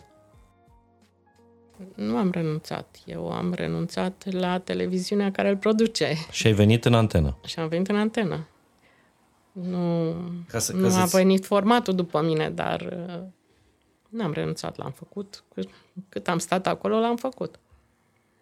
Mi-am adus aminte, ieri mi-a trimis uh, soția mea o poză cu fetele mari, prima lor lecție de schi. Și răspunsul meu a fost, mai știu când a fost asta, a fost exact în seara în care a început România au talent. Era în 2011, cred, nu? Da. Eram nu- undeva nu la știu Azuca nimic, da. și după ce au schiat fetele, țin minte, eu, nu- eu nu am amintiri de astea cu date, cu... dar ș- știu că m-a lovit atât de tare momentul ăla încât nu pot să-l uit niciodată. Nici- Nici noi, cred. Pentru că Tu erai a deja fost în un echipă. pariu. Da, da. Împreună am făcut. Da. Și acolo era o producție destul de mare și pe vremea aceea, uh, acum nu cred că se mai face asta, dar atunci uh, tot așa, umblam prin toată țara și Da. făceam spectacole la care se spărgeau ușile, venea publicul de peste tot, uh, era, era... A fost un pariu atunci, nu știam dacă o să funcționeze sau nu. Dar uh, uh, vreau să știu cum te-ai raportat în momentul în care ai plecat, ai plecat cu toată echipa, nu? Da. Uh, pentru că asta mi se pare că e, e o altă calitate a ta. Ții la oameni, ții oamenii lângă, lângă tine. Păi... Lucrezi cu ei de majoritate. Uite, Robert e de 20 de ani. Da. Acum cu echipa asta cam de 20 de ani s-au mai schimbat lucrurile, adică dacă e să ne gândim la Claudiu Oprea și Andreea Oagănă, care sunt acum în antenă, sunt 30 de ani. Care A, Claudiu Oprea, care face Ai umor, mor, da. a, a fost tot în echipa ta? Da. A fost tot în echipa mea și a fost în echipa mea din de la început. El a câștigat primul Știi și câștigi și apoi urmă a rămas în echipă. Serios? Da. Ce chestie. Ce ușor era pe vremuri. Da. Da. Și uh, pentru că aveam nevoie de oameni care să facă întrebări uh-huh. și a rămas Deci în... Claudiu Oprea a câștigat Știi și câștigi Da, și l-ai păstrat pentru a face întrebările. da. Ce tare. Uh, dar de ce ți la echipă atât de mult? De ce oamenii contează Mm. pentru, pentru tine? Eu trăiesc în echipă. Meseria a fost cel mai important lucru pentru mine toată viața, pentru că mi-a plăcut și uh, nu mi-a plăcut nimic altceva mai mult decât asta uh-huh. și uh, nu, nu prea am avut viață în afară de echipă, deși am încercat să le împac și am un băiat și el e normal cel mai important pentru mine. Dar uh, ei sunt familia mea și e de egoism. Ce dulce a sunat. Uh, cum vă ține aproape Mona, Robert? Din egoism. Nu. Nu știu eu. Păi, Eu nu simt că mă țin aproape așa, funcționez cu ea. Nu mă presează în vreun fel. Că vorbeam înainte de, pau- de, de înregistrare, uh, tu ai intrat în echipă, 2003 sau 4, nu mai știu exact. Mona și aducea aminte când făcea Miss Playboy, nu știam producția asta de televiziune. Da, pentru că țin minte că a venit acolo în casa în care țineam Da, da, da, fetele da. și acolo mi s-a făcut cunoștință cu el. Și pe urmă a lucrat la un show de care nu mai știe nimeni pentru că el a fost foarte prost. Care? Da, pe urmă a fost la bune și nebune. Nu, dar înainte Bodyguard erai... Ah, da. Și acolo. Bodyguard, da. Ăsta a fost un show? Da. Da. Nu-l țin minte. Păi nu e ce, că nu era prost. De probe fizice. Cu... Era de bodyguards. Mhm. Era un, concurs, un talent show de bodyguards. Cu probe fizice și așa mai, mai dark. Dar mai... care e cel mai tare format pe care l-ai scris tu cap-coadă, Mona?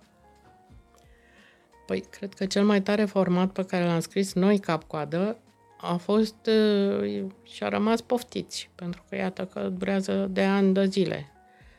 Are a peste fost 10 ani. nu? serviți Are... la ProTV și poftiți la antenă. Și atunci cred că ăsta e... Și îl faceți în continuare, Dar, nu? da, da.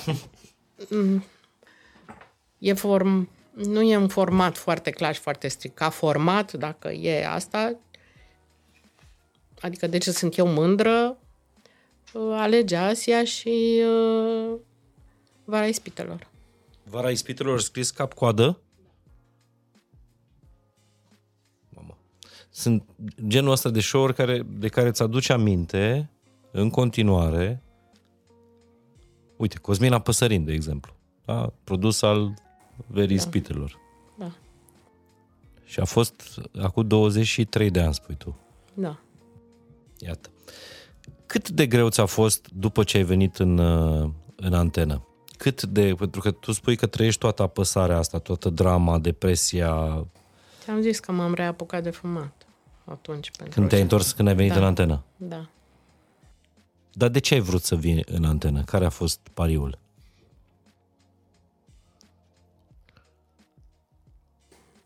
Pariul a fost că mi, s- mi s-a oferit și o simt și am și în continuare un lucru care o foarte mare libertate și uh, o atmosferă pe care nu o mai simțeam acolo uh-huh. și pe care, de care nu, mă mai, nu ne mai puteam bucura.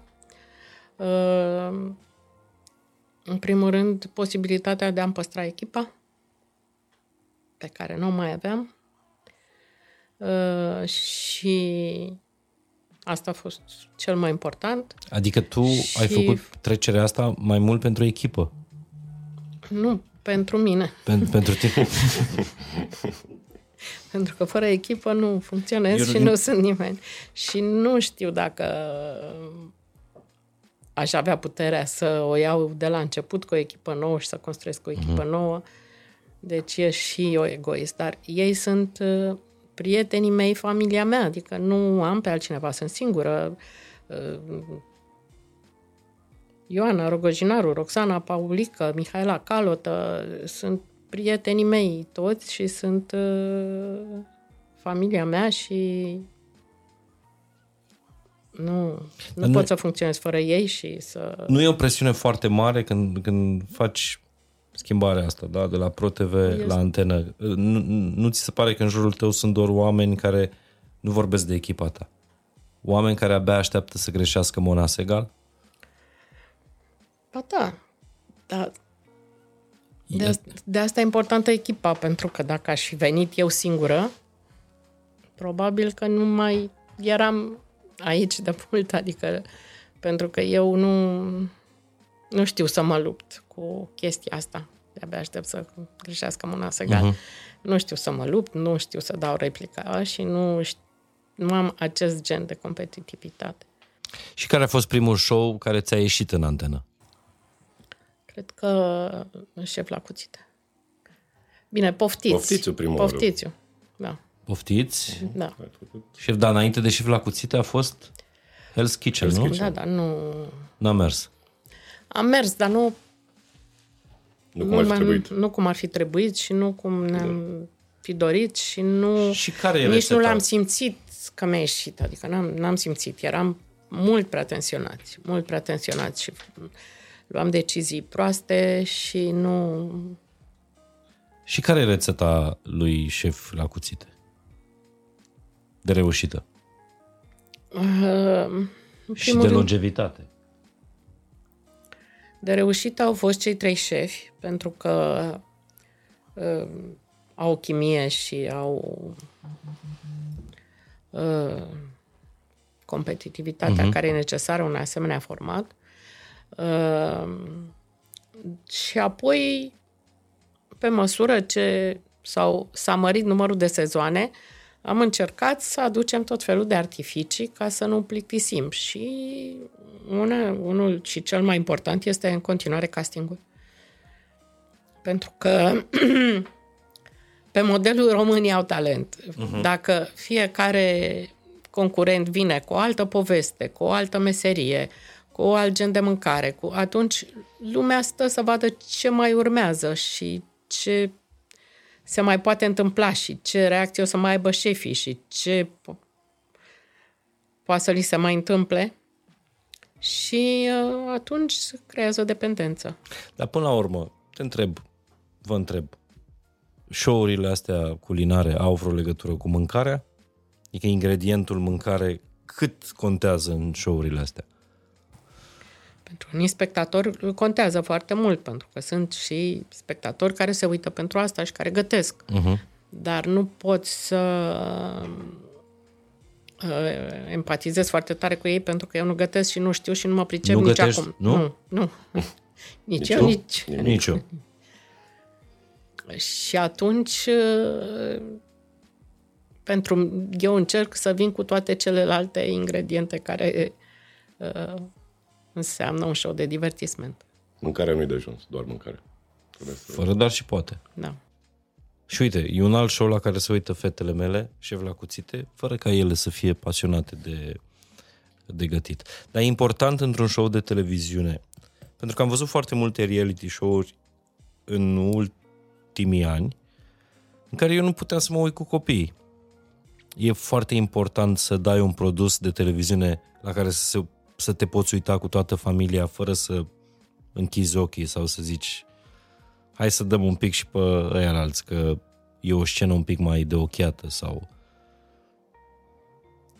La voi, de exemplu, castingul e foarte curat, foarte...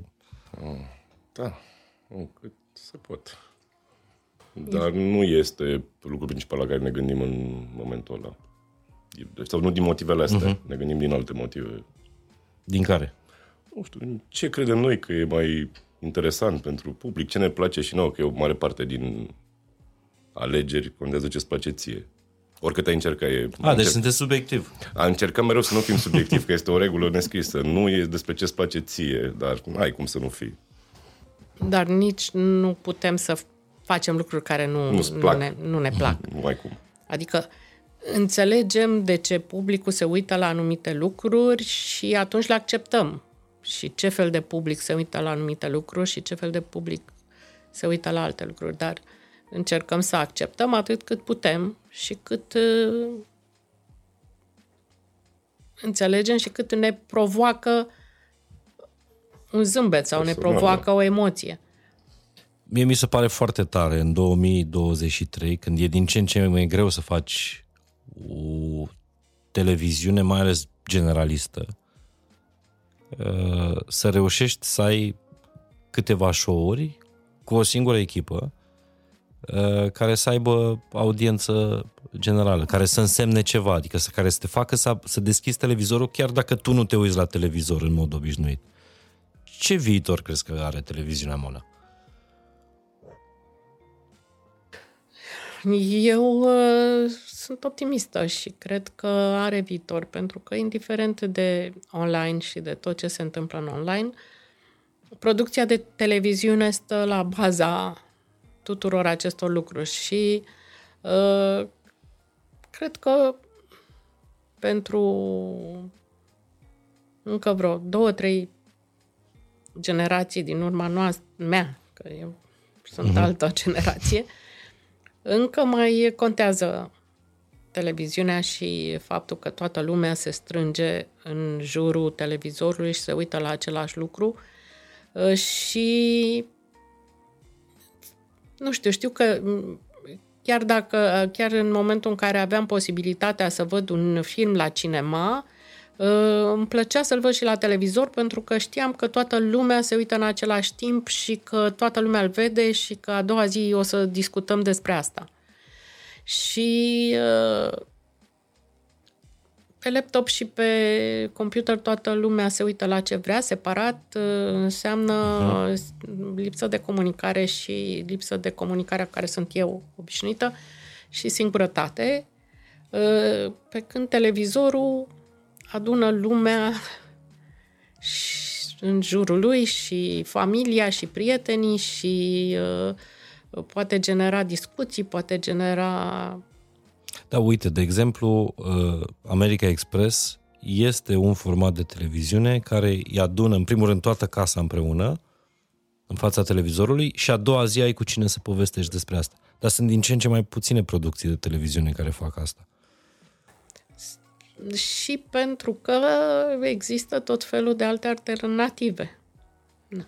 Și eu, dacă ajung acasă, câteodată prefer să mă uit la un film pe Netflix sau pe...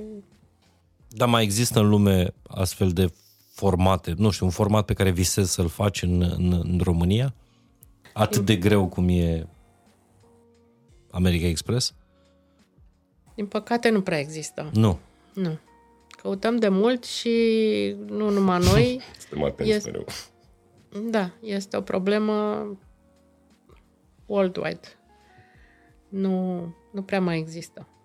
Și probabil că nici lumea nu se mai străduiește să le facă pentru că Se consumă multă ficțiune. În momentul ăsta. V-ați gândit vreodată să faceți un serial sau un film? Că acum înțeleg că toată lumea, acum cu 2 ani, toată lumea avea podcasturi, acum toată lumea își face un film.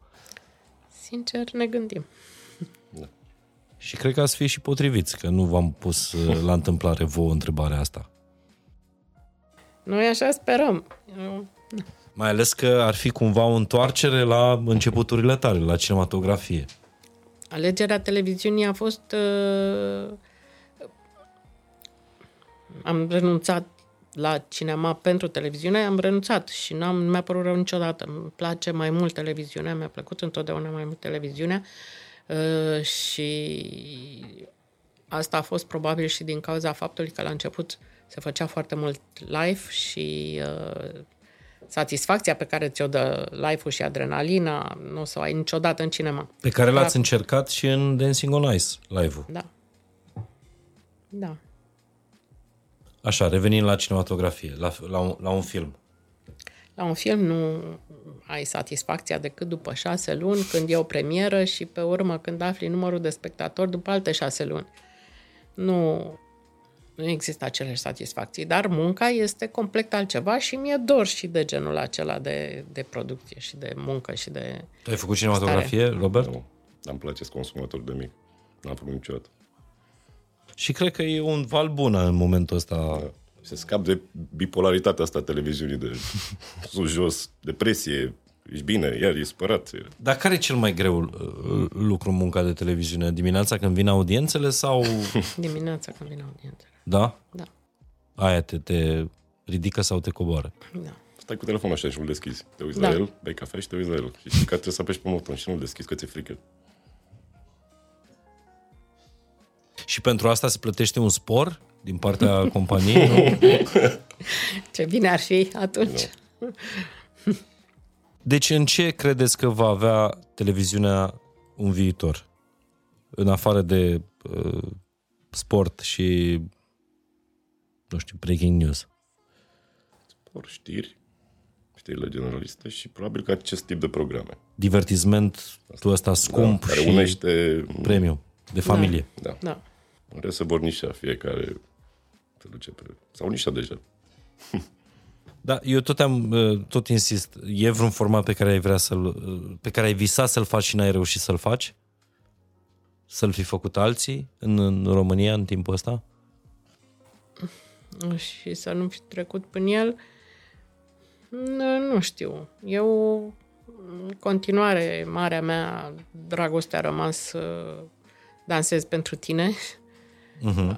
Asta a fost uh, formatul meu de suflet și cel mai iubit pentru că prin el am creat echipa cu care lucrez acum și uh, uh, vedetele cu care lucrez uh, și lucrează toată lumea cel mai mult și uh, acolo a fost atmosfera și, și avea show-ul ăla, tot ce îmi place mie și mă simțeam eu foarte bine cu el.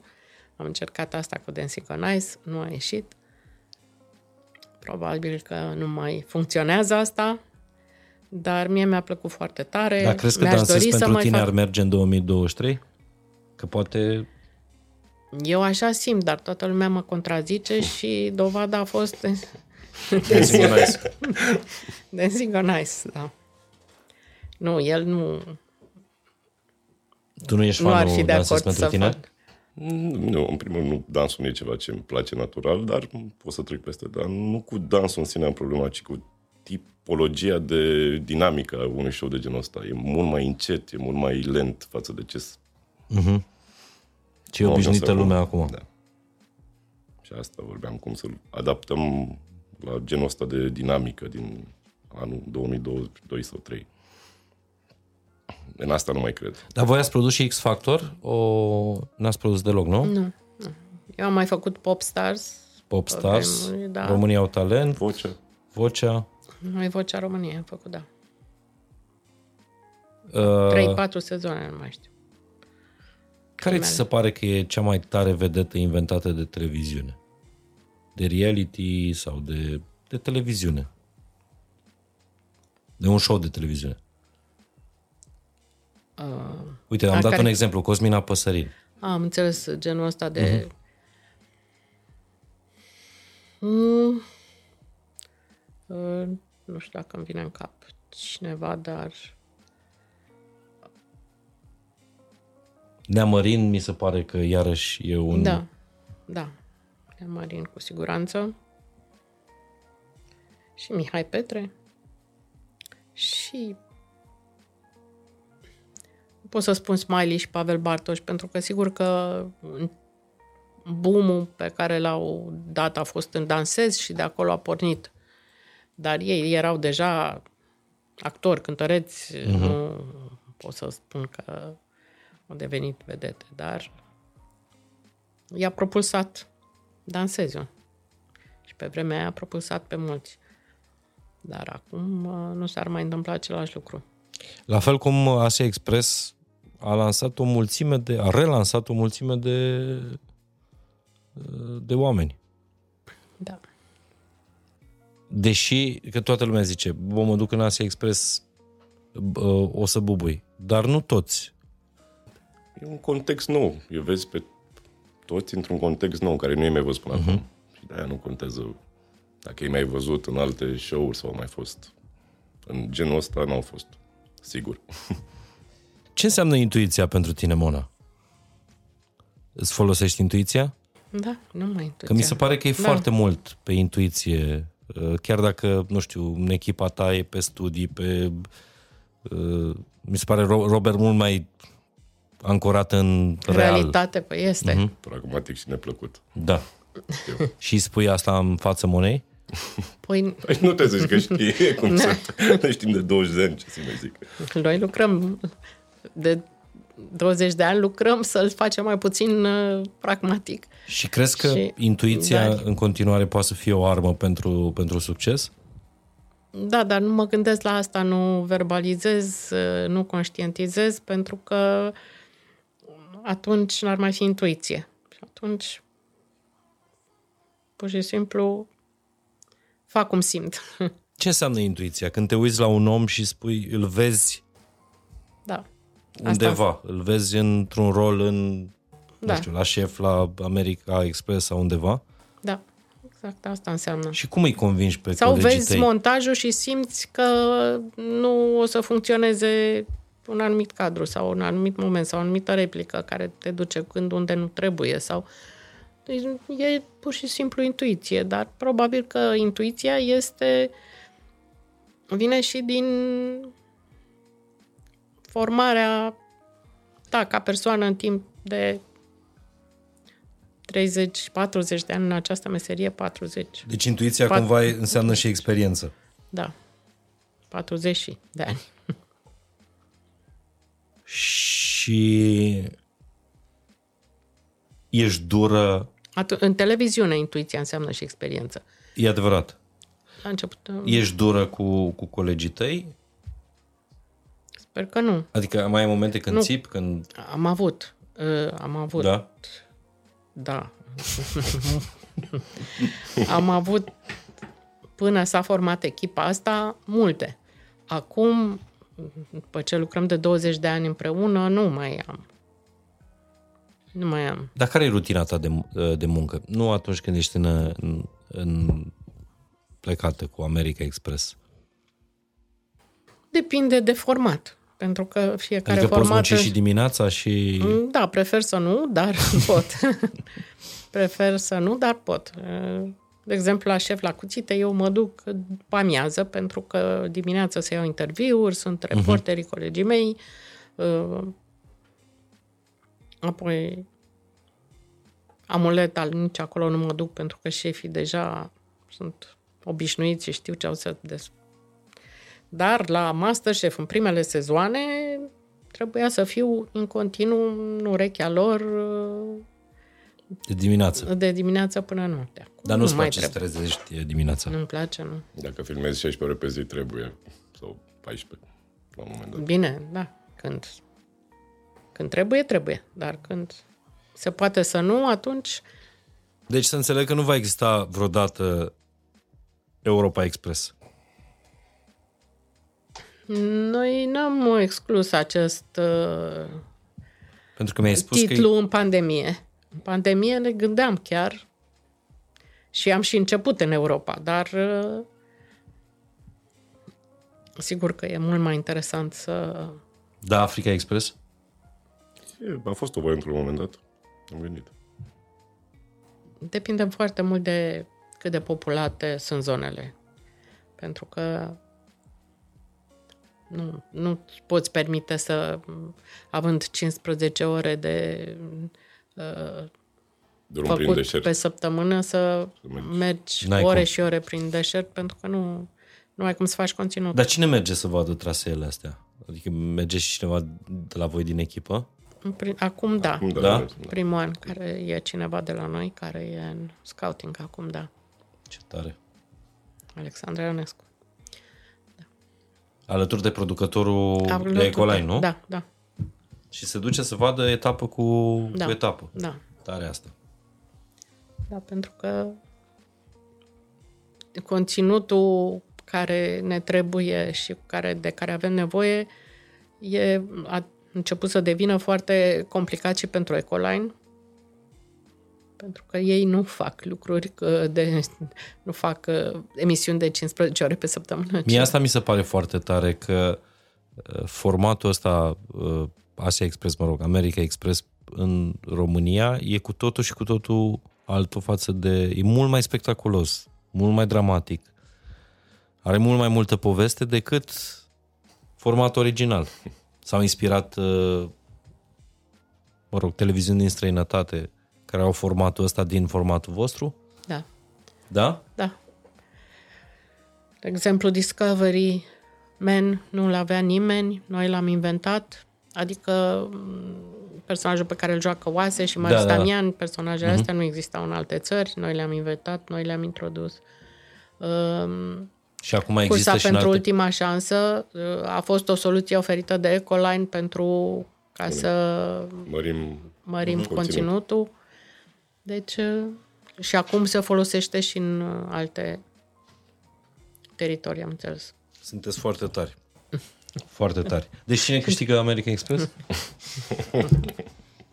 Măcar în finală. Să vedem. O să vedem. Nu mai e mult până, Da. până acolo, plus că eu nici nu îmi doresc să, uh, să știu. Dar uh, îmi doresc să știu de ce a plecat Gina de la șef la cuțite. Pentru că Și șef la cuțite nu e ușor de făcut. Nu e. Pentru noi, uh, acum uh, suntem la sezonul 12, sigur că pare mai ușor, dar uh, munca Ginei, mai ales în perioada de audiții, înseamnă că uh, stă de la 10 dimineața, ea trebuia să plece de acasă de la 8 și uh, câteodată până la 2 noaptea. Și e obișnuită să stea cu cea mică, cea mică e obișnuită cu ea uh, și, și acum Cred că nu ți-a asta fost ales. ușor când, uh, când te-a anunțat asta. Nu, n-am, nu mi-a fost ușor. Ai încercat să o faci să se răzgândească? Am încercat, dar uh, nu prea încerc să fac lumea să răzgândească când iau asemenea hotărâre de care depinde viața, familia. Uh-huh. Am făcut și eu greșelile mele, eu n-am ales niciodată familia, nu, nu știu. Și îți pare rău pentru asta? Îmi pare rău în anumite momente, nu pentru altă parte din familia mea, doar pentru fiul meu. Dar n-aș fi putut să fac altfel. Nu, nu aș fi curge făcut pe televiziune nimeni mai prin sânge. fericit dacă aș fi făcut altfel. Asta sunt conștientă, dar sentimentul de vinovăție există acolo și atunci niciodată sau când cineva a vrut să plece din echipă sau a ales să se întoarcă la ProTV sau a ales altă echipă sau a ales nu mă bag în aceste lucruri, nu, convin, nu încerc să conving pe nimeni pentru că sunt decizii de viață și uh, nu fac decât să mă uh, supun eu unei mari presiuni și unei mari responsabilități și nu mai am puterea să le... Deci televiziunea te face fericită cu adevărat. Da, Sau cel puțin în ultimii 30 și... 40 de ani, nu, 30 de ani de televiziune și, mă rog, a fost și cinematografia 13 ani. Și când, când ai fost ultima oară cu adevărat fericită? Uh, cred că sunt fericită la, în fiecare zi acum cât e Asia pe post și văd audiențele în fiecare dimineață. Dar probabil că cel mai fericit am fost la prima uh, prima, Prima ediție. ediție. Da, Ac- Atunci cred că toată lumea stătea da. așa. Oare cum a fost... Mai ales că erați la concurență cu Da. un format uh, Da. Uh, tot de aventură.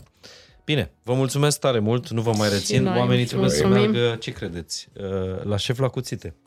Pentru că, nu? Vine Pentru că după suntem în masa. filmare, da. Stai așa că am pregătit un, uh, nu știu dacă consumat sau nu, dar uh, vinul ăsta roze verite cu acest flamingo, eu așa văd pe Mona. Acest roze verite este pentru Mona de la Beciu Domnesc Mulțumesc și pentru frumos. Robert pare genul pe roșu. Nu, tot pe roze. Un Pinot Noir cu Cabernet Sauvignon. Sceptrus de la Beciu Domnesc. Asta e Mulțumesc. pentru dumneavoastră, domnule Robert Lionte. Eu chiar roze beau. Mulțumesc Serios? mult. Da. Nu știam asta. Vă mulțumesc Da. tare, tare Mulțumim mult. și noi. Succes cu, cu filmările la Șef la Cuțite. Uh, succes cu audiențele America Express. Uh, cred că a fost o lecție despre cum, uh, cum se face cu seriozitate, cu multă pasiune, cu mult sacrificiu uh, televiziune, că în era asta în care pare că totul este robotizat, totul este pe, pe cifre, în continuare intuiția, uh, povestea contează foarte mult, cel puțin într-o producție de, de televiziune. Ai zis că nu există povești proaste, ci doar povești care nu sunt spuse bine. Da. Felicitări vouă că spuneți povești așa cum trebuie. Robert Lionte, Mona Segal, vă mulțumesc tare mult, a fost fain și simplu.